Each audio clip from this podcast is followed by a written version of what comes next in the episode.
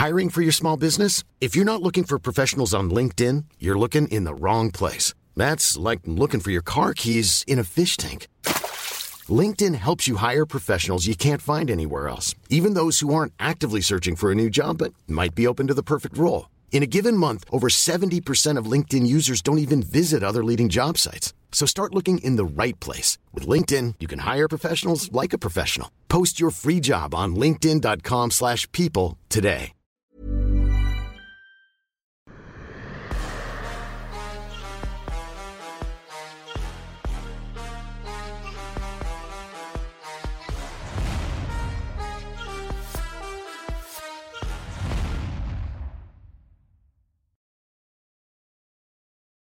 Bonjour à toutes et à tous, bienvenue dans King Energy, épisode On ne les compte même plus. Bonjour le King. Bonjour Guillaume, comment vas-tu aujourd'hui? Comment, comment je vais? J'ai vécu un traumatisme dans la nuit de samedi à dimanche, donc petit à petit j'essaye, j'essaye de, de, de, revenir à ma, à ma naturelle bonne humeur, mais là c'est très compliqué, c'est très compliqué. On en... Ce qui m'a traumatisé... C'est l'UFC 264 et ce main event qui s'est terminé. Je pense personne ne pouvait imaginer une telle conclusion. Conor McGregor s'est donc incliné par TKO, mais pas, enfin, par TKO, par arrêt du médecin à la fin du premier round. On va directement rentrer dans le vif du sujet. Il avait fait les ajustements sur le papier, en tout cas, sur le papier. Je n'ai pas eu l'impression que c'était suffisant parce qu'après, il s'est pris la marée de Sting Poirier et donc il y a cette blessure-là. Alors c'est parti. Toi, qu'as-tu pensé déjà de Conor McGregor? Et puis ensuite, bah, on se posera des questions sur la suite potentielle pour lui parce qu'il n'est pas question de retraite. Euh, ok.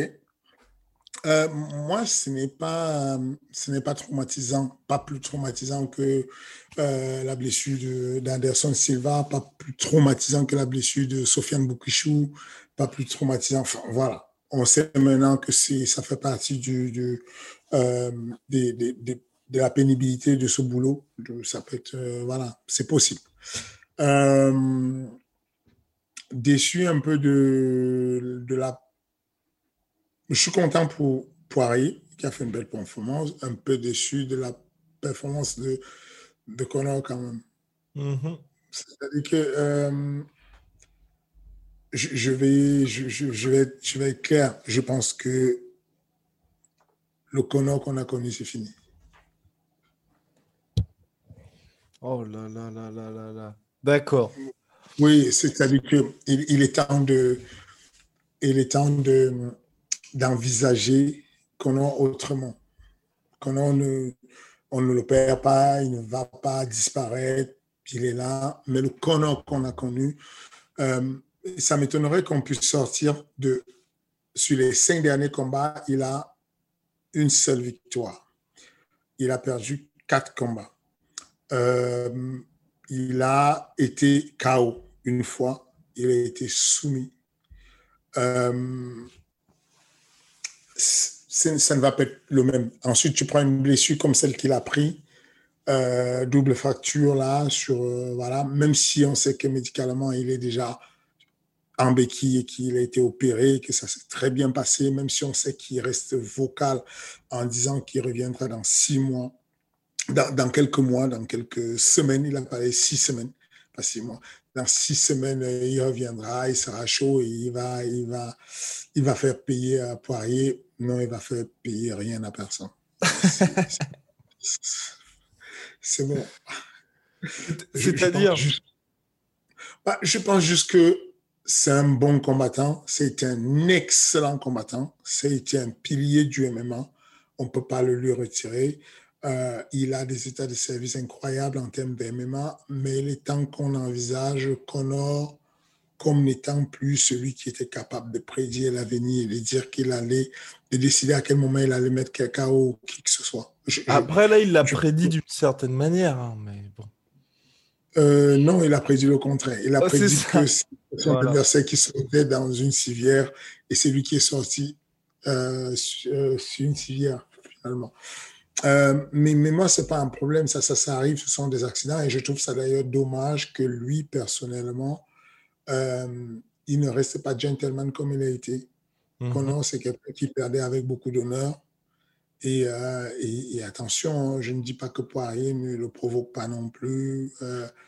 c'est très rare que tu qu'il y a un mec qui est blessé avec la cheville pétée, enfin la jambe complète, un, accident aussi brutal, aussi choquant, et que tu ailles devant lui parader et que tu, tu le Mais ça aussi, c'est la conséquence de quelque chose qui s'est passé avant. C'est-à-dire que Connor est allé loin.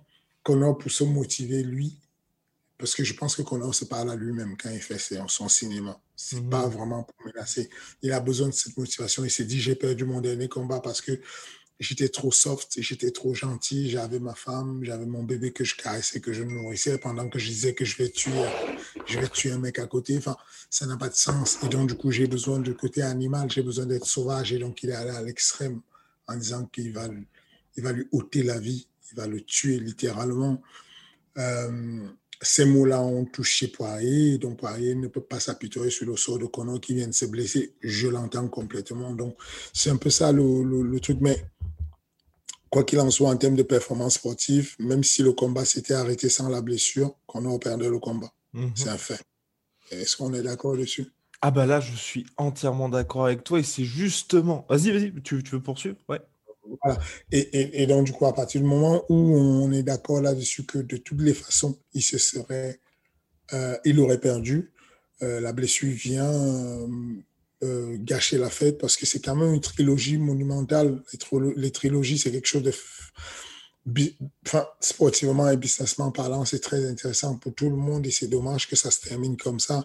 Je comprends d'ailleurs Dana White qui est excité tout de suite à dire on va faire un quatrième combat parce que bah, ça, tu, ça te reste là. Quoi. Enfin, tu montes un combat pareil, ça te reste là, je, je comprends.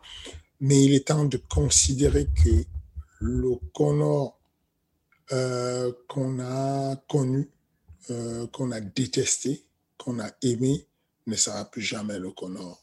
C'est fini. Je, pense vraiment qu'il faut définitivement considérer que Connor va combattre, va continuer à combattre. Euh, il faut considérer qu'il il va continuer à vivre, à être Connor comme il est, mais la substance, le combat en lui-même ne sera plus jamais le même. Le reste sera juste du réchauffé comme on l'a vu à la conférence de presse où les choses sont un peu dites, mais on sent que c'est un peu forcé. C'est pas vraiment l'expression de Connor dans son, dans son crash talk naturel. Euh, et même la rationalité, j'aime bien les gens qui, qui parlent comme lui, ça ne me dérange pas qu'on puisse parler, qu'on puisse affirmer, qu'on puisse annoncer des choses comme il faisait. Mais quand c'est dans le rationnel, moi j'ai lu euh, le bouquin de Connor, j'ai lu le bouquin de son coach Cavana. Quand c'est dans le rationnel, ça me va. Quand tu as un mec qui commence à dire Moi, si tu ne me mets pas KO, tu ne m'as pas battu, je ne compte pas les victoires où on m'a soumis, je ne compte pas les victoires où on m'a battu à la décision, je ne compte que les KO, ça devient l'irrationnel. Ça, ça, veut dire que tu es dans ton monde, tu te crées ton monde imaginaire à toi et tu ne veux pas lever la tête pour voir la réalité. Donc, euh, du coup, euh, ça me fait chier parce que, euh, parce que il y a beaucoup de gens qui aiment Connor. Moi, je fais partie de, de ceux qui ont, qui, qui, ont beaucoup aimé Connor, qui ont beaucoup apprécié ce que Connor a fait, sportivement parlant. Le style qu'il fait me plaît beaucoup. D'ailleurs, c'est pour ça que j'aime Sean O'Malley parce qu'il y a une, espèce de relation avec euh, les deux. Enfin, ce sont des artistes dans l'état pur. Ce ne sont pas des combattants brouillons euh, euh, comme, comme moi j'ai été par exemple. Ce ne sont pas des combattants qui vont à l'abordage et puis on verra bien ce qui se passe. Ce sont des mecs qui essaient de peindre un tableau et qui vont chercher le, petit détail, qui vont chercher la précision. et, et, ça, c'est fabuleux. C'est bien d'avoir cette expression martiale. Euh, mais maintenant, euh, je vais continuer à apprécier le côté de Connor qui a fait évoluer le sport, mhm. mais je vais esquiver, je vais, je, je descends du hype train de, de la performance sportive et je descends du hype, du, du, du train de, du trash talk. Oh là là. moi, je et penses-tu justement qu'il va y avoir ce quatrième combat contre Dustin Poirier finalement? Ou là c'était plus, comme tu l'as dit, Dana White qui était dans le feu de l'action et qui a dit bon, bah, on va faire un quatrième combat une fois qu'il sera de retour Je pense que ce combat aura lieu pas tout de suite. Euh, je pense que euh, Poirier veut ce combat. Mhm. Lui, il est lucide. Il n'a pas été choqué. Quand il dit on le fera, on le fera, que ce soit dans la rue, que ce soit dans la cage, on le fera, il veut le combat. Il sait que ça rapporte beaucoup, beaucoup, beaucoup d'argent de combattre Connor. Il, il, ramasse un tas de sous chaque fois qu'il combat Connor. Donc, il le veut. Je pense que l'UFC veut le combat. Ça rapporte beaucoup. Euh, beaucoup de. Même si moi, je ne veux plus ce combat. J'ai tout vu dessus, ça ne m'intéresse plus. Mais il y a beaucoup de gens là dehors. Il y a une marée irlandaise qui a besoin de ce combat. Il y a beaucoup de gens qui supportent Poirier, qui ont besoin de ce combat. Donc, je les entends et qui payent le, PPV, donc euh, ils peuvent l'avoir le combat. Mais je pense que ça va pas tout de suite. Je pense que le prochain combat à faire pour, euh, euh, pour Conor McGregor, c'est Ned Diaz. D'accord. Je, pense que voilà, puisqu'on est dans l'idée des trilogies, je pense qu'il faut le garder en trilogie. Et, ce qui est intéressant, c'est que il met en lumière les petits combattants. Tous les mecs qui ont combattu sur la Fight Card là, sont des prochaines stars. Mhm. que il y a les wagons et il y a la locomotive. Conor McGregor est une locomotive. On ne peut plus la voir comme un, un, grand combattant, mais on peut la voir comme un headliner. Quelqu'un qui tire la hype et pousse les gens. Euh, tu vois ça. Euh, c'est une future star, c'est une méga star.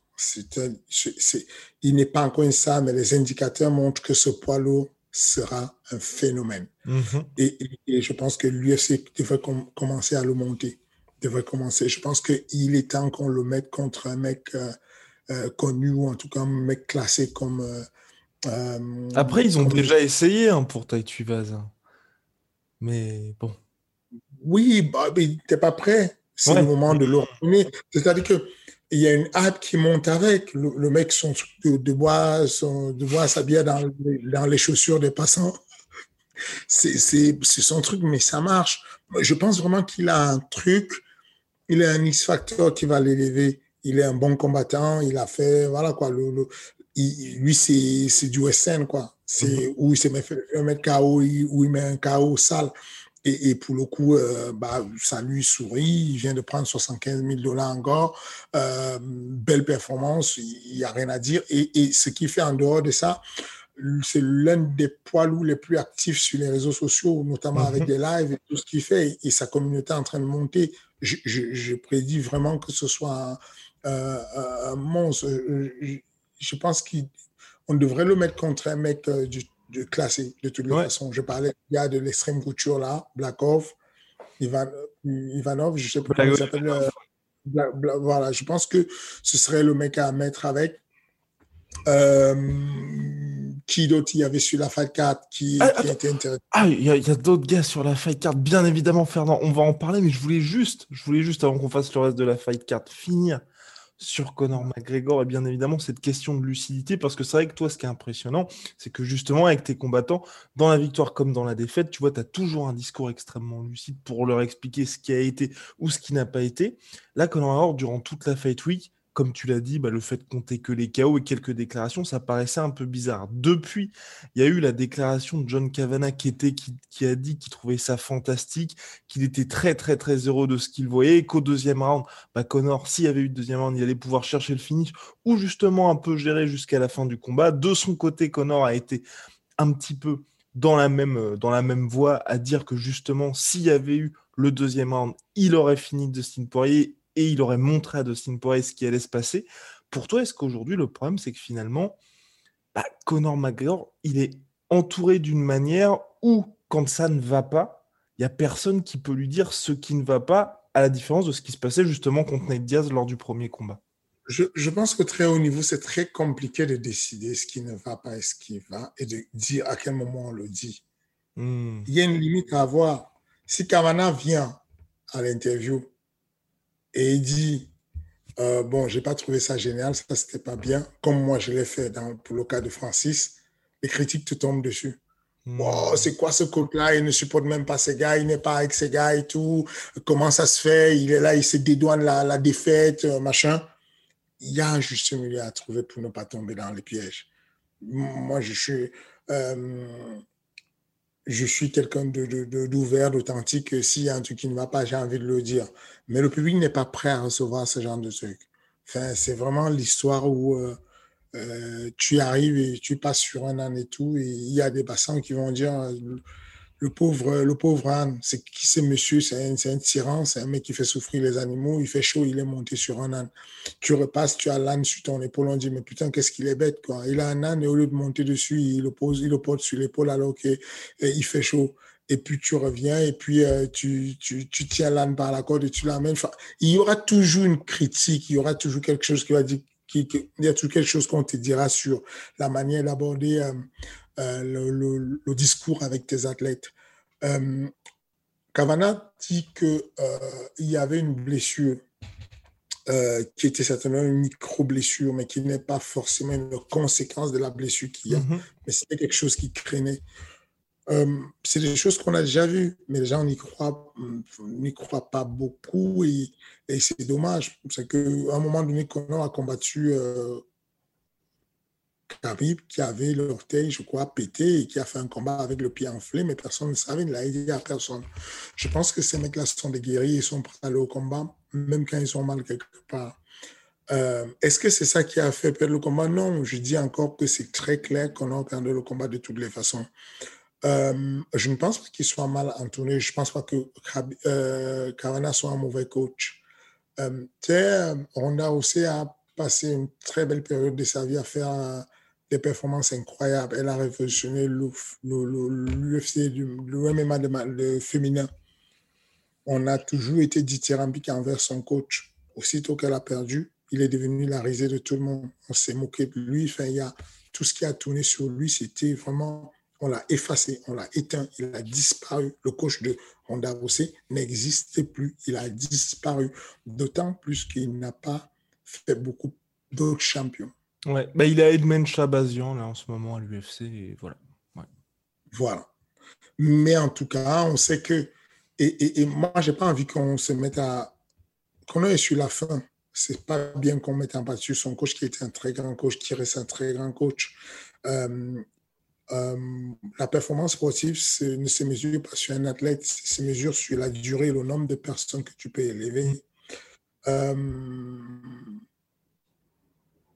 même si Kavana n'a pas eu des athlètes du niveau de Kono à l'UFC, moi, je connais une tonne d'athlètes avec lesquels je suis en contact euh, qui sont qui s'entraînent avec Kavana et qui, qui, trouvent qu'il est bon. Il est vraiment bon. Et, donc, du coup, on le voit sur les petites organisations, notamment au Bellator, il y a pas mal d'athlètes.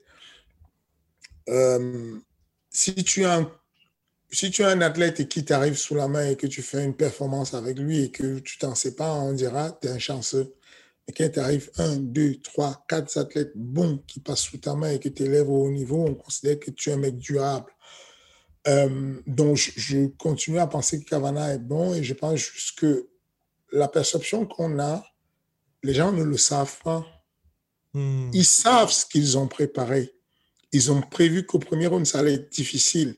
Ils ont prévu qu'ils allaient être peut-être plus endurants. Cette fois-ci, ils ont travaillé l'endurance différemment. Euh, moi, par exemple, je reçois des, critiques des gens qui disent Bon, Cyril a montré des faiblesses sur la lutte, il n'a pas pu amener Volkov au sol.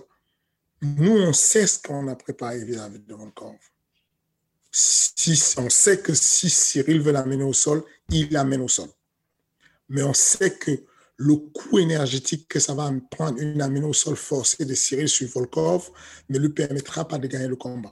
Hmm. C'est un choix de dire à Cyril, c'est un choix commun avec l'équipe de dire, tu attaques, tu shoots single leg.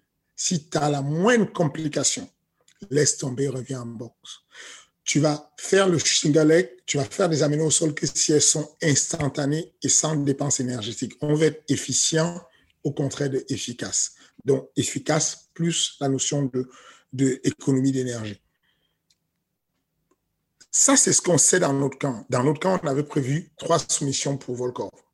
C'est sûr et certain qu'on met, met Volkov au sol. On est quasiment sûr qu'on on, les finit, on les place ces soumissions, au moins deux d'entre elles qui ont été masterisées, travaillées à mort par Cyril. Mais travaillées à mort à un moment, il les a bouffées. Il n'en pouvait plus, il ne faisait que ça de manière aveugle et tout. Je, je, l'ai tué avec ça. À chaque fois, on terminait l'entraînement, c'était OK. tu prends un tel et tout, et tu vas te mettre dessus, et ça fait ça 100 fois, la même soumission. Quand on rentre de là, on est frustré, mais tu ne peux pas raconter ça aux gens. Hmm. Si j'ouvre ma bouche et je dis, ouais, tu sais quoi, avec Volkov, on avait fait ça. Vas-y, ferme ta bouche, frère. C'était très dur. Vous n'avez pas pu. Vous ne pouvez pas l'amener au sol. Vous ne pouvez pas le soumettre. Point barre. Voilà comment les gens vont te répondre. Et c'est le cas de, de. Il, a, il, sait ce qu'il a fait avec son gars. Il a le droit de dire, je pense que si on passe au deuxième round, le gars, il nous l'a déjà prouvé. On a vu c'était quoi le combat où il a affronté un lutteur Chad Mendes. Chad Mendes, on l'a vu se faire amener au sol, se faire dominer au sol, prendre des coups de coude de sol et revenir et sourire à Chad Mendes et mettre KO Chad Mendes. Donc, on peut dire aussi que c'est possible qu'il puisse faire ça à, Poirier. Tout, tout, est possible. Mais euh, c'est le genre d'argument que moi, je n'aime plus avancer parce que ce qui n'a pas été fait, ce qui n'a pas été vérifié, tu perds ton temps de l'expliquer au grand public. Ils s'en moquent. Ils ne veulent même pas savoir ce que tu racontes. Frère, tu as essayé d'amener Volkov au sol, tu n'as pas pu. Laisse tomber. Tu ne peux pas hmm. soumettre Volkov. Euh, écoute bien, Verdum n'a pas pu soumettre Volkov, tu ne peux pas soumettre Volkov. Et donc, Poirier, il y a un tel qui n'a pas, tu ne peux pas le faire. Mais nous, on sait ce qui est possible. On sait comment on l'a travaillé. On sait qu'il y a des soumissions. Quand Cyril met la main dessus, qui que tu sois, quel que soit ton cou, tes trapèzes, ton dos, comment tu es, on est sûr que tu vas taper. Donc, euh, je, je, veux vraiment qu'on respecte euh, Cavana pour les services rendus, pour ce qu'il a fait pour SBG. C'est l'un des meilleurs clubs au monde. Maintenant, euh, c'est la fin, c'est la fin. Il ne faut pas que quand ça, faut pas que parce que qu'on tombe, tout s'arrête. La vie continue. Euh. C'est ça qui va permettre à Cavana de sortir un autre Conor McGregor. Parce mmh qu'on va lui donner le, respect qu'il a. Il ne faut pas le faire disparaître. Il ne faut pas le mettre mal à l'aise. Et eh bien, la suivre en tout cas pour Conor McGregor et John Cavana. On va passer bien évidemment à la suite de la carte parce qu'il y avait Sean O'Malley, le chouchou de. Quoique. On va commencer par le co-main event quand même, parce qu'un autre chouchou, le futur, selon Fernand Lopez, donc là ça allait être un petit peu compliqué, on pensait, face à Stephen Wonderboy Thompson. Et Gilbert Burns s'est donc imposé par décision unanime. Dana White n'a pas été particulièrement impressionné. Il a juste dit bon, bah, il a gagné, mais c'est quand même une grosse victoire pour lui. Là, qui repart de l'avant après sa défaite par TKO contre euh, Kamaru Usman. Alors, toi, qu'as-tu pensé de cette performance de Gilbert Burns? Moi, j'ai trouvé ça bien. C'est une belle performance. La réalité, c'est que euh, vous avez vu la réaction de, de euh, Dana White mhm. vis-à-vis de, Cyril et Jarzino. Bah, c'est la même qu'il vient de faire pour Gilbert Burns. Sauf qu'il est difficile de battre Gilbert Burns différemment de ce qu'il a fait. Il est difficile de faire briller le combat de... non, non, il est difficile de battre Thompson, j'allais dire. Il est difficile pour qui que ce soit sur la planète de battre Thompson de manière propre. Il est trop propre. Pour battre Thompson, il faut être sale. Il faut, il faut apporter quelque chose de dirty. Il faut de la dirty boxing, il faut de la lutte, il faut du, du, du grand pound, il faut pourrir le combat ou alors tu te mets en danger. Tu veux faire propre avec Thompson, tu te mets en danger. Et bon, voilà, il a fait ce qu'il avait à faire. Euh, et on sait aussi que de la même manière que Dana, ce qu'il dit, parce qu'il veut que son événement soit du brillant à tous les coups, qu'il y ait des chaos et des soumissions, ça n'empêche pas que son plan avance comme il l'a prévu. C'est pas parce que tu as fait un combat et que Dana White a dit que ce n'était pas brillant, que tu ne m'as pas fait la ceinture derrière. Donc, hmm. donc encore une fois de plus, euh, je suis persuadé que euh, ça peut être intéressant. C'est juste que ce que je lui reproche, c'est que sa seule carte à jouer, sa carte la principale à jouer, il ne la joue pas. Il ne cherche pas vraiment la finalisation. Hmm. Puisque le niveau de sol que ces mecs ont, au lieu de rester sur du jiu brésilien défensif et de contrôle, il devrait se mettre sur un jiu brésilien extrêmement agressif pour chercher la finition. Ce mec-là, je continue à le dire, c'est l'un des rares mecs qui peut battre Ousmane Kamaro à condition qu'il le mette sérieusement en danger en mode soumission. Et ben voilà, en tout cas, à suivre pour Gilbert Burns qui a nommé son adversaire souhaité pour la suite, Masvidal, mais il a dit qu'il aimerait bien avoir un petit peu d'extra money donc un petit peu plus d'argent pour, pour faire ce combat. Toi, t'en penses quoi de ce choix directement de viser quelqu'un, donc Masvidal, qui certes lui apportera beaucoup plus de following et d'argent, mais qui est classé derrière lui cependant, puisqu'il est septième Masvidal, deuxième pour Burns. Bah, c'est le money fight, c'est la, la course à l'argent. Ces mecs-là font leur métier, quel que soit le métier que tu fais. Tu essaies de, de, gagner plus d'argent. Mmh. Tu espères qu'il y ait plus de clics, non? Plus d'abonnés Complètement, complètement, complètement. Non je sais que ceux qui nous écoutent là, qu'ils aillent tout de suite appuyer sur la cloche abonner s'ils n'ont pas encore fait. d'accord? Exactement. Et puis nous écouter sur Spotify, sur Deezer, sur Apple Podcast. parce, que, parce que finalement, même si ça n'apporte pas l'argent directement, ça peut nous aider à avoir des sponsors qui vont motiver notre podcast. Je suis absolument d'accord. Bah, c'est la même chose pour ces messieurs. Hmm. Ces messieurs ont besoin d'argent. Il faut, faut, faut, faut, faut, faut comprendre que euh, Gilbert Benz, euh, on, a vu Poirier, au lieu d'aller faire la ceinture, il a préféré combattre euh, euh, Conor McGregor parce que ça mhm. rapporte plus que la ceinture. Bah, c'est pareil, Guy Benz, au lieu d'aller affronter un mec qui est mieux classé, alors qu'il va toucher peu d'argent, bah, il peut faire aller affronter Masvidal parce que Masvidal, tu l'affrontes, c'est comme si tu avais touché, euh, c'est comme si tu, tu, tu, avais touché trois ceintures, quoi. Donc, euh, bon, voilà. Je, je, comprends tout à fait et, ça, ça a un sens. C'est pas un combat dégueu pour moi. Oui, non, c'est clair. C'est clair. Non, moi, c'est plutôt, tu sais, toujours au niveau du risque de, mais bien évidemment, il pense jamais, enfin, dans son esprit, il va gagner de si jamais tu perds, qu'est-ce qui va se passer ensuite? Tu vois, le gars, il va se retrouver tout au bout de la file ensuite parce que, comme bah, Gilbert Bond, c'est pas le mec le plus bankable de cette catégorie welterweight. En réalité, le classement n'est plus plus qu'il est. Euh, hmm. Voilà, c'est pas, c'est pas, c'est pas, c'est pas ça que ça se joue aujourd'hui. Les mecs, euh, qui, qui, tu demandes à n'importe qui dans la catégorie de 70, est-ce que tu veux affronter Connor ou aller affronter le numéro 1, 2, 3 Il te dit, mais tu te moques de moi, mais ne me parle même pas de classement. Je veux, je veux gagner ma vie. Faut, faut, faut comprendre que les spectateurs regardent ce truc avec l'idée de c'est un spectacle, mais eux, c'est leur métier. Comme quand tu fais du pain, tu veux faire le meilleur pain pour être le meilleur artisan euh, boulanger. Enfin, tu veux, tu, veux, tu, veux, tu veux gagner ta vie. Et voilà. Et, les deux, attention, les, deux ne sont pas incompatibles. Tu peux être archi passionné, aimer ton sport, mais vouloir gagner ta vie et, et mieux gagner ta vie, quoi. Enfin, mettre ta famille à l'abri. C'est quelque chose que qui, qui s'entend complètement. Surtout un Burns qui a eu plusieurs cas, donc chez les lightweight et maintenant chez les welterweight. Et donc, voilà, l'autre chouchou de Fernand, Sean O'Malley qui a affronté Chris Moutinho. Déjà, Chris Moutinho, énorme, immense respect à ce monsieur parce qu'il a continué de mettre la pression quoi qu'il arrive. Il s'est pris un nombre de coups incalculable, plus de 240 frappes reçues, significatives bien évidemment, plus de 200 à la tête. Il a reçu son bonus de combat de la soirée qui était monté à 75 000 dollars, également pour Sean Alors toi, qu'as-tu pensé de la performance de Sean Est-ce que tu as peut-être, tu aimais quelques doutes pour la suite de sa carrière ou au contraire, tu es en mode il a fait ce qu'il avait à faire et puis on avance?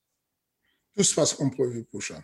Ok. Tout se passe comme Franchement, bien. C'est-à-dire que Chris Montino, on sait qu'il est loin, loin, loin en dessous. Mais on n'avait pas le choix on avait l'adversaire de, de, de, de Sean O'Malley qui saute, on lui a trouvé un remplaçant, c'est pas le plus solide qu'on aurait pu, enfin, le mec qui, je crois qu'il est classé 230, quoi, alors que Sean est, sûrement autour de 23e mondial aujourd'hui.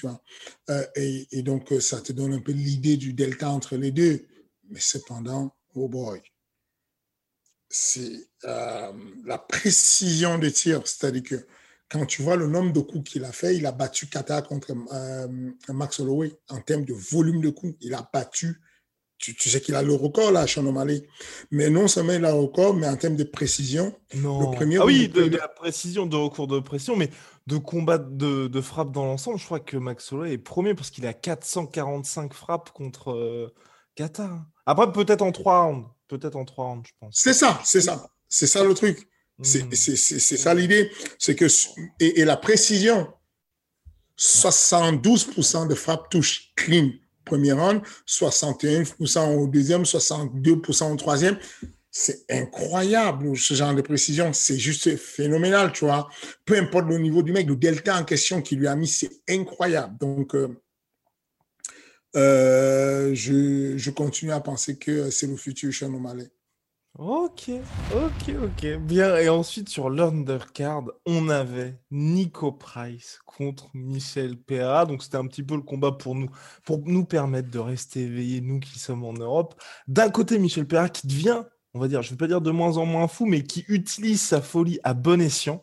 Et de l'autre, bah, Nico Price, tout le monde le connaît. Toi, qu'as-tu pensé de ce combat qui avait, sur le papier, en tout cas, tous les ingrédients pour être le combat de la soirée? C'était assez dingue. C'était un très bon combat. C'était le matchmaking très bon. Euh, je dirais que Pereira il devrait encore réduire ses fancy Il va se mettre en danger un jour. Il va, euh, maintenant qu'il a créé sa hype, c'est bon. On a su que tu fais des saltos, on a su que tu peux monter sur la cage et revenir en salto.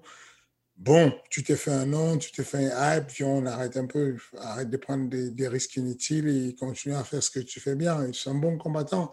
Il a, il a un sol très sous-estimé, mais qui est violent, parce qu'on le voit toujours comme un mec du capoeira, mais en réalité, il, est dangereux. Euh, donc, euh, j'ai aimé le combat, combat, combat de la soirée, pour moi. Enfin, voilà quoi, mérité. Et puis. Euh... Ryan Reynolds here from Mint Mobile. With the price of just about everything going up during inflation, we thought we'd bring our prices down. So to help us, we brought in a reverse auctioneer, which is apparently a thing.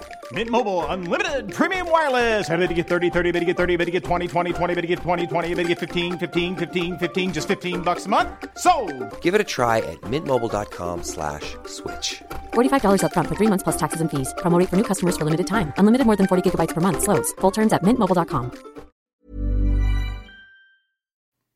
Good job. Hey.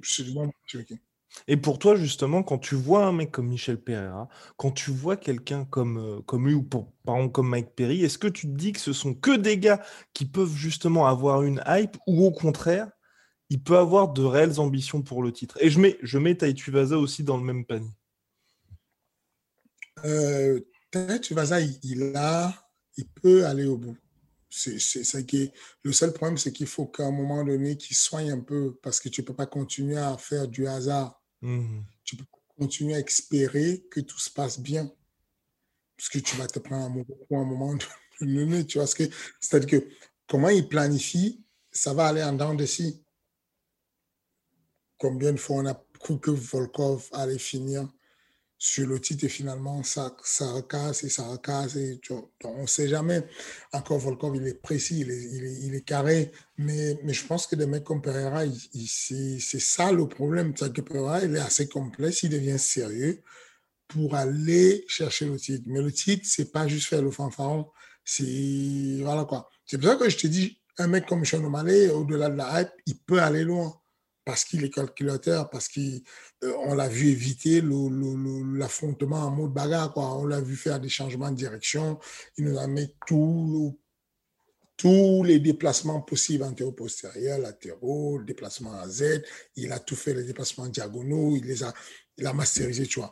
Euh, maintenant, euh, je, non, je pense que Pereira, il pourrait faire quelque chose à un moment donné euh, Price, très bon combattant aussi, très bon level. Mais c'est tôt pour le dire.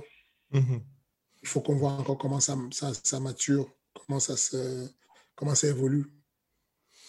Et enfin, pour finir sur cette UFC 264, il y a eu aussi en préliminaire la défaite de Ryan la première à l'UFC apparemment, il s'est cassé, je crois, c'était c'est la main, le poignet ou quelque, je crois que c'est le poignet, où il a eu une blessure au poignet, ce qui explique un petit peu euh, le fait qu'il est, à mon sens, à mon sens, en tout cas peut-être un petit peu trop forcé. Toi, qu'as-tu pensé de ce combat-là et est-ce que bah, finalement là pour Ryan il va falloir changer quelque chose alors qu'il avait déjà, on rappelle, hein, beaucoup de difficultés à être actif? Ouais, il faut, changer quelque chose. Euh, là, c'est une performance décevante pour moi. Parce que moi, je l'aime beaucoup J'aime beaucoup euh, sa manière de combattre, la méthode Imanari, j'aime beaucoup. Je suis un grand fan de, de talon euh, dans ce sens-là.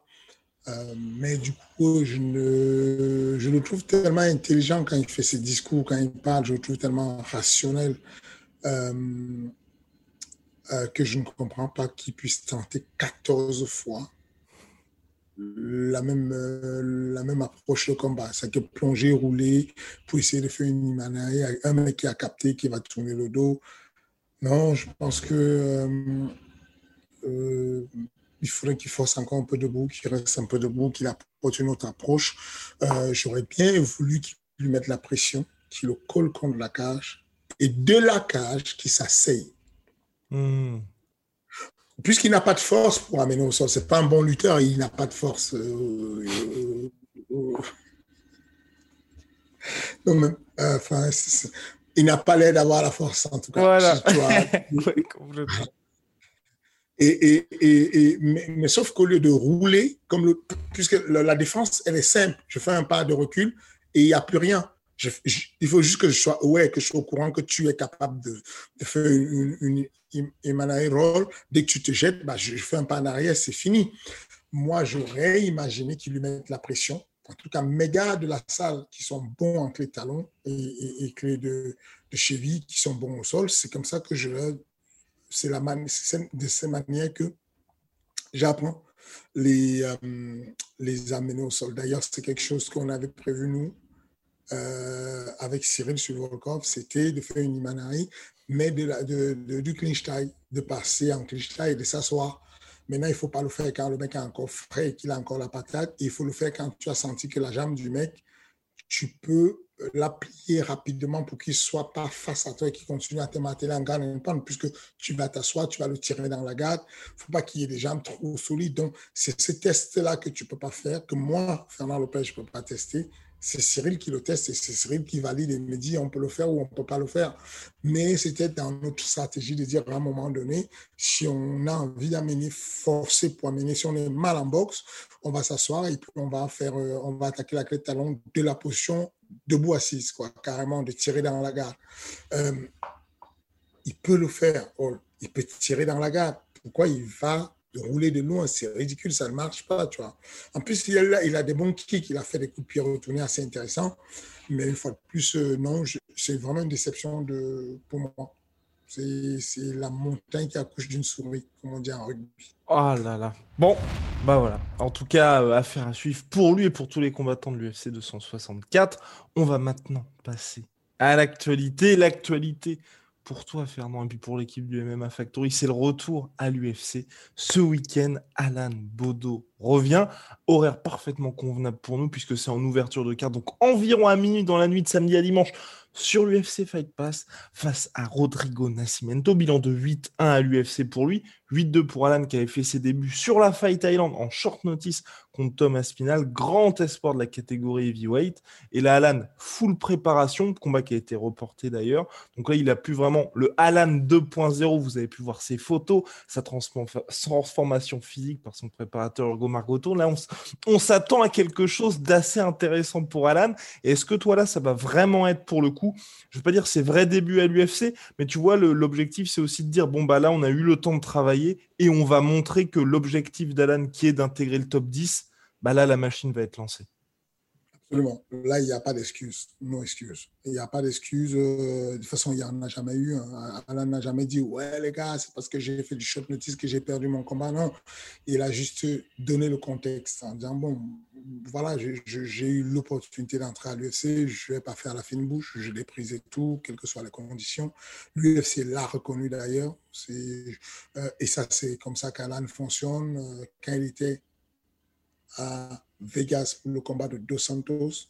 La, veille du combat de Dos Santos, deux ou trois jours avant, l'UFC m'appelle euh, pour me proposer euh, Spivak contre euh, Alan Bodo. Alan Bodo a dit oui tout de suite. Moi, j'ai dit oui tout de suite. il est comme ça. et, d'ailleurs, la question que j'avais posée à, à, Mick, c'était OK, mettons-nous d'accord. Il a pris un short notice à Abu Dhabi. Là, il reprend un short notice contre Spivak c'est pas, tu vas me le couper, euh, tu vas me sortir de lui. Il me dit non, non, non, il faudrait que je sois vraiment un bâtard pour le faire et tout, t'inquiète pas, je vais pas le sortir s'il perd comme ce combat, mais s'il me sauve la vie, je vais, je me rappeler qu'il m'a sauvé la mise et donc il n'y a pas de problème. Euh, donc Alan, toujours soldat, guerrier, il est prêt à y aller, pas de souci.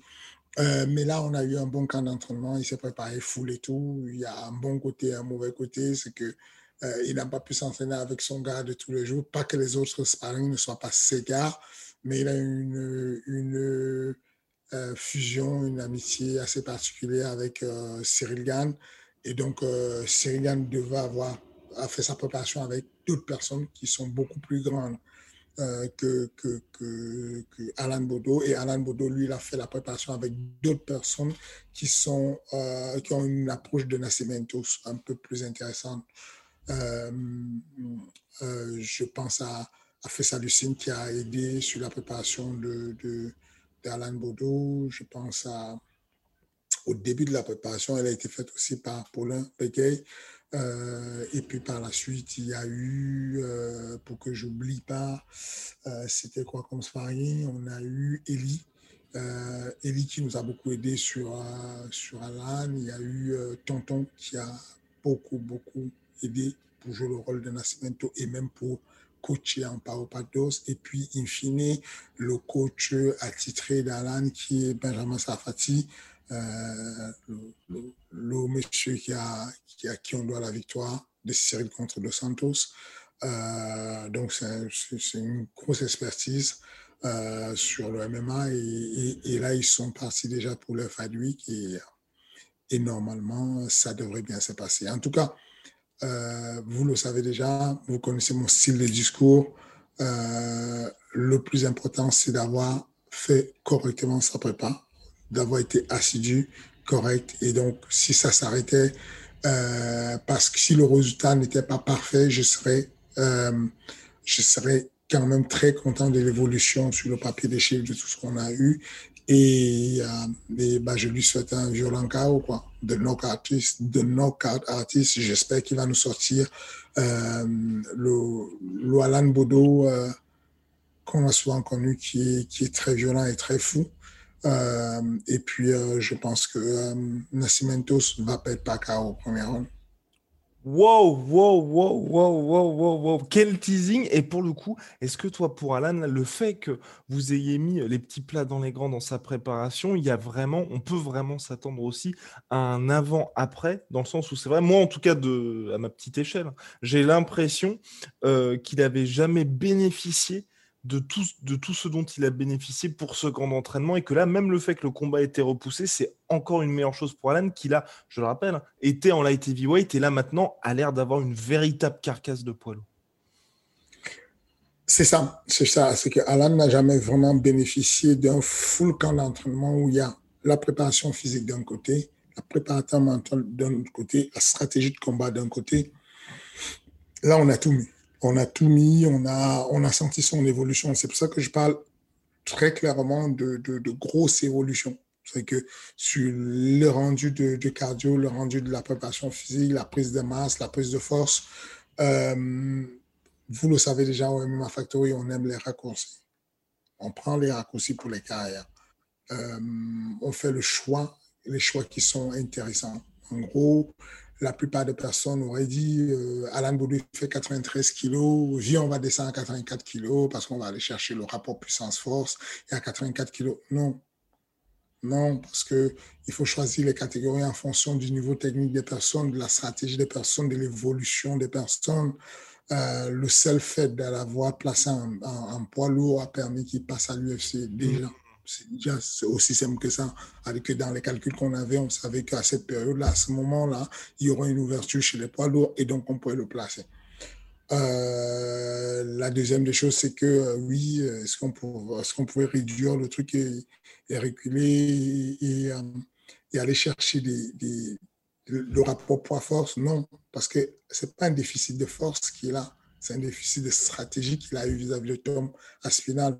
Au moment où Alan tombe au sol à Abu Dhabi, si vous regardez le combat contre Tom Aspinal, à peine il est tombé, il se pose des questions où il se passe deux ou trois secondes qui mhm. permettent à Tom Aspinal de passer de la position assise au niveau, assise au niveau de la ceinture pelvienne jusqu'au jusqu'au niveau de scapulaire, monter rapidement sur les épaules. En gros, il est assis sur le bassin au moment où il tombe à monter et, et, et Alan va hésiter, soit à faire la langouste, soit à se défendre, soit à bloquer les coups qui vont arriver, la grosse frappe qui arrive. Et pendant ce temps, le black belt qui est Thomas Spinal va monter ses genoux sous les aisselles et bloquer définitivement et c'est le sort d'Alan Bodo. Donc, peu importe la puissance que tu vas avoir, quand le gars a une avance sur la lecture de jeu comme il a, c'est compliqué pour toi. Maintenant, euh, euh, ce, que, nous, on sait faire, c'est travailler dessus, c'est évoluer sur les points faibles qu'il y a, c'est comment améliorer ce côté, ce sol-là euh, qui lui manquait, c'est d'ajouter de la... Moi, j'ai vu Alan lutter, c'est ça qui est très intelligent avec le, le, le fait d'avoir le Management Factory qui collabore avec le MMA Factory, qui soit quasiment la même entité.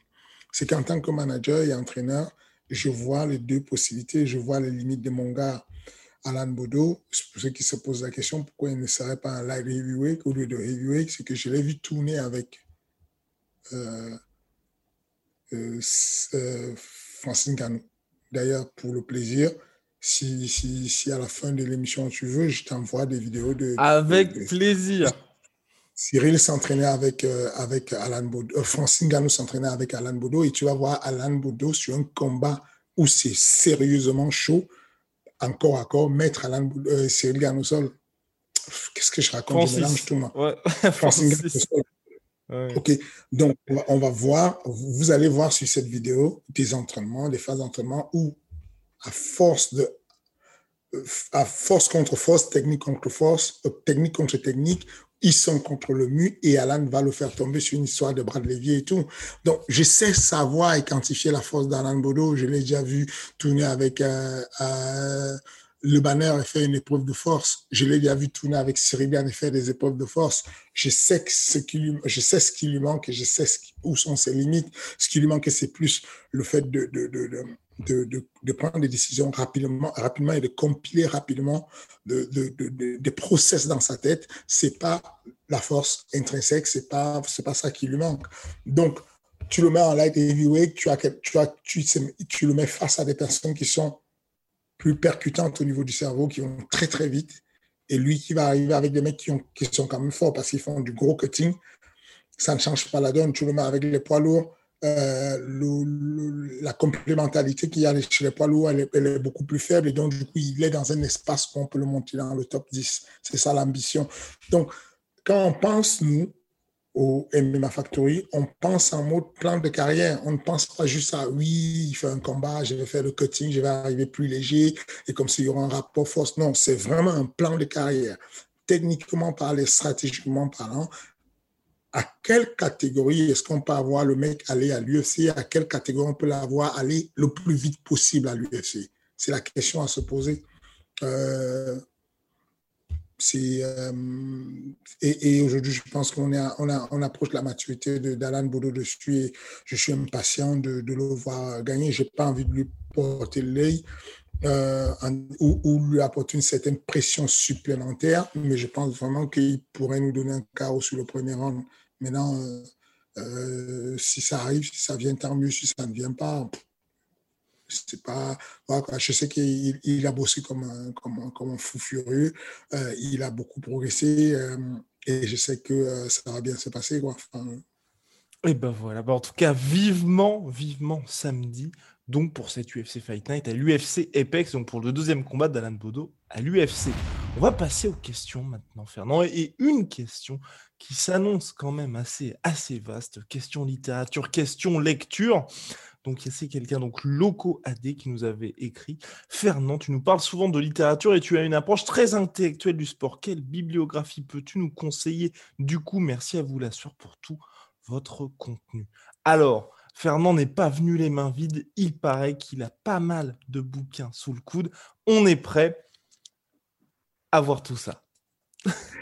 Euh, alors, je ne sais pas si ma, ma, ma, littérature va plaire à, à, ceux, qui, euh, à ceux qui sont. Euh, j'ai ce, ce bouquin-là qui est ici. Voilà, le coaching sportif. Le coaching sportif. Donc, les éditions, c'est là en bas, The Book la plupart de mes bouquins, ils viennent de chez eux. Euh, pas, je n'ai aucun partenariat avec, hein, je vous le dis. Euh, voilà, je pense juste que c'est le, c'est le bouquin qui va parfaitement pour les coachs, pour les étudiants, les étudiants STAPS, les coachs, les entraîneurs, euh, les responsables de salle, professionnels, les, passionnés de sport simplement. C'est pas pour les élèves, c'est vraiment pour, du coaching, pour comprendre un peu. On, fait, le point sur tout le coaching et c'est très intéressant comme, comme approche. J'aime voilà, j'aime beaucoup ça. Ici, ça c'est le bouquin de de, l'ancien DTN de la Fédé de sport de contact. 3, euh, c'est Pierre Roffer, euh, coach 3.0. C'est assez scientifique. Euh, c'est encore une, approche pour faire du coaching assez détaillé. Il y a pas mal de choses intéressantes dedans. Donc, euh, pour les passionnés de sport, pareil, ça passe, mais beaucoup plus pour les coachs, les personnes qui, sont dans le milieu de la profession de coaching et tout, ça peut être intéressant. Euh, ceux qui s'intéressent à la nutrition sportive, j'ai ça pour vous toujours euh, sur l'édition de Vogue, ça peut être super intéressant.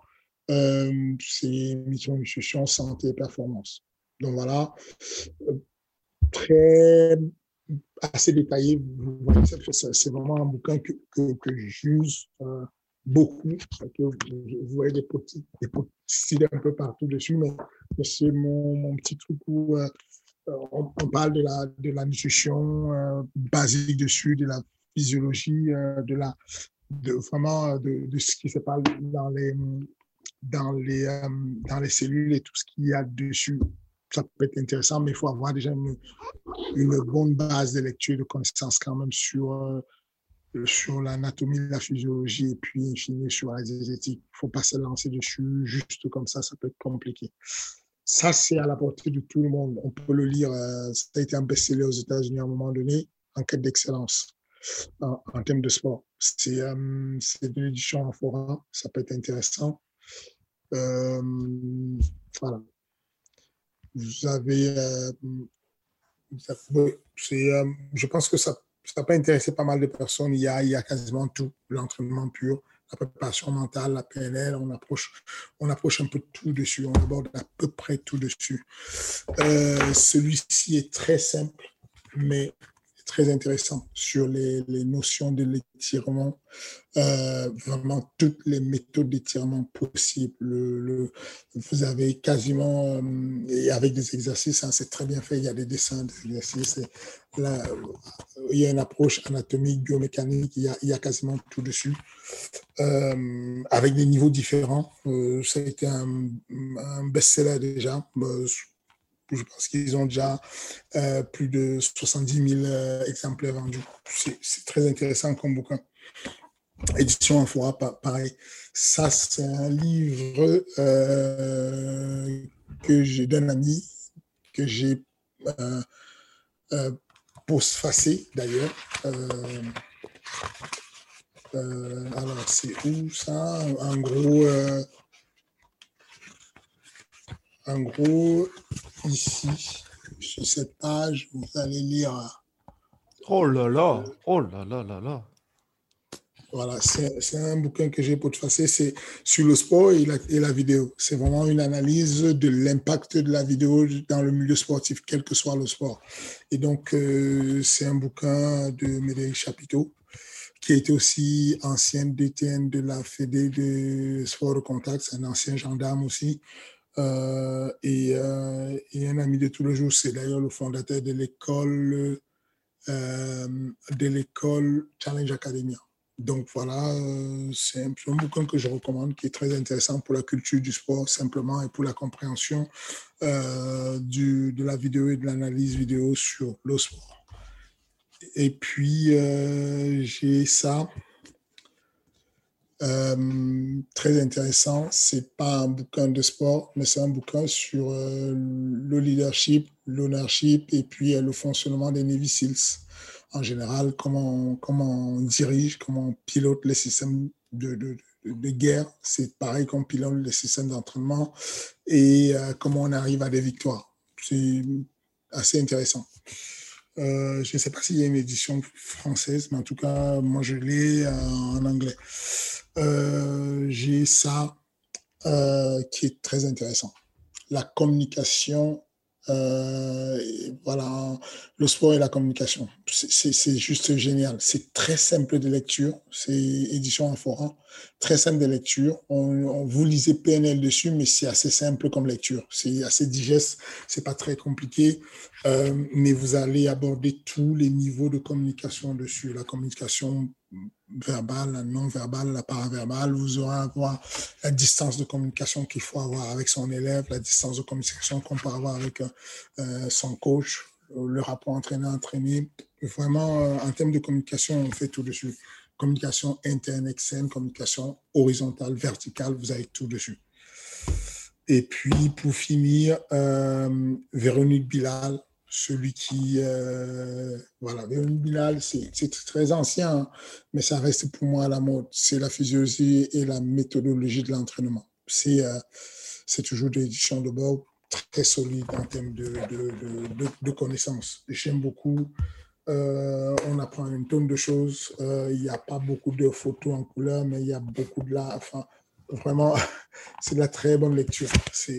Voilà le choix que j'ai fait pour cette fois-ci, pour ne pas trop vous noyer. Mais, mais si ça peut aider certains à avoir un peu plus clair dessus, ça voilà. Et eh bah ben, réitérer bien évidemment dans le futur. Vous le savez, vous pouvez poser vos questions à Fernand. Chaque semaine dans l'espace commentaire, il y répond avec plaisir. Moi, j'ai quand même une question pour Fernand, mais quand est-ce qu'on aura droit à ton livre? Parce que euh, je pense que tu aurais pas mal de choses intéressantes à raconter aussi. Euh, c'est dans la, c'est, c'est, dans lecture.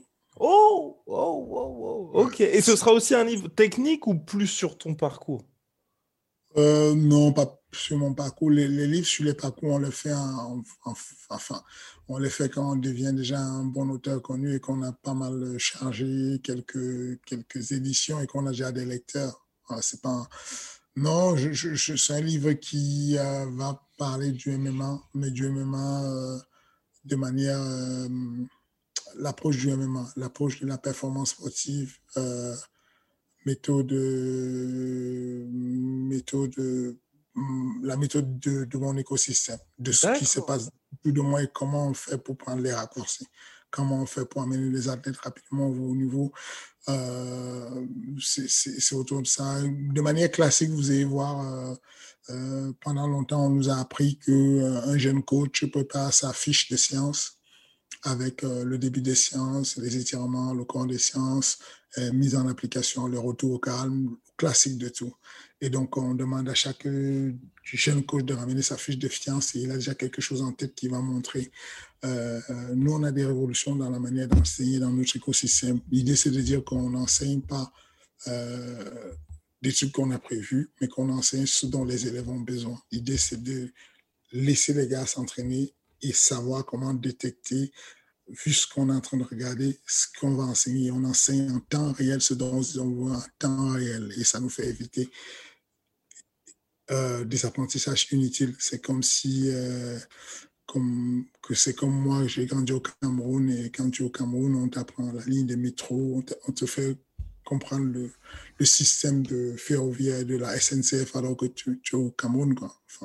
Tu apprends des choses qui n'ont rien à voir avec, qui ne vont pas te servir tout de suite. Bah, L'enseignement du sport, la méthode qu'on essaie d'apporter, c'est celle-là, c'est de dire que euh, on va révolutionner les choses en apportant que ce qui est utile et individualisé, singularité, singularisé à la personne qui l'apprend tout de suite.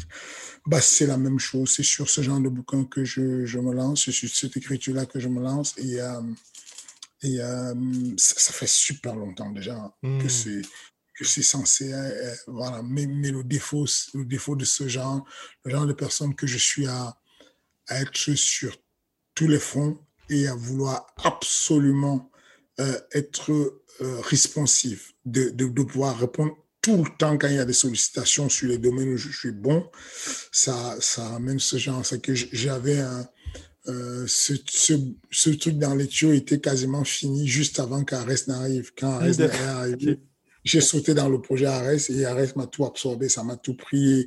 Il y a il y a ce genre de truc qui arrive et, tu prévois un truc et puis non, finalement, non, euh, tu, euh, euh, tu, on t'annonce un nouveau truc. C'est très récemment que j'ai réussi à ne pas bouleverser le programme et, et me dit, bon, tu as pris sept jours, tu avais prévu sept jours de vacances, quel que soit ce qui arrive là, tu vas donner à tes filles les vacances. C'est le seul truc maintenant, mes filles, qui me canalise un peu et qui m'empêche d'aller en live. Parce qu'en réalité, euh, j'aurais, à l'époque, j'aurais dit, bon, les filles, euh, ciao, il n'y a pas de vacances et tout. J'ai une ceinture à faire à Houston, je vais à Houston. Mais bon, mais bon voilà, j'ai la, la chance d'avoir aussi des, des, élèves assez compréhensifs et donc on met des méthodes en place pour combiner un peu de repos, un peu de travail et un peu d'évolution. Et ça avance et maintenant, Fernand donc est de retour, de retour de vacances, comme vous allez voir, il est un petit peu plus bronzé que d'habitude. Alors, euh, on va en finir là maintenant. Le point, bien évidemment, réclame, vous y avez déjà eu droit. N'hésitez pas à poser vos questions en commentaire. Soyez rassurés, toutes les questions, que ce soit sur Francis, sur Cyril, à chaque fois, on les garde soigneusement pour les combats. Sinon, on ferait à chaque fois, on répondra à chaque fois aux mêmes questions. Donc, n'hésitez pas à profiter de ce moment, soit pour parler là, bien évidemment, littérature ou d'autres sujets, puisque Fernand se fait un plaisir d'y répondre. Merci beaucoup, Fernand. Et puis à la semaine prochaine. Un plaisir. Merci beaucoup. À la semaine prochaine.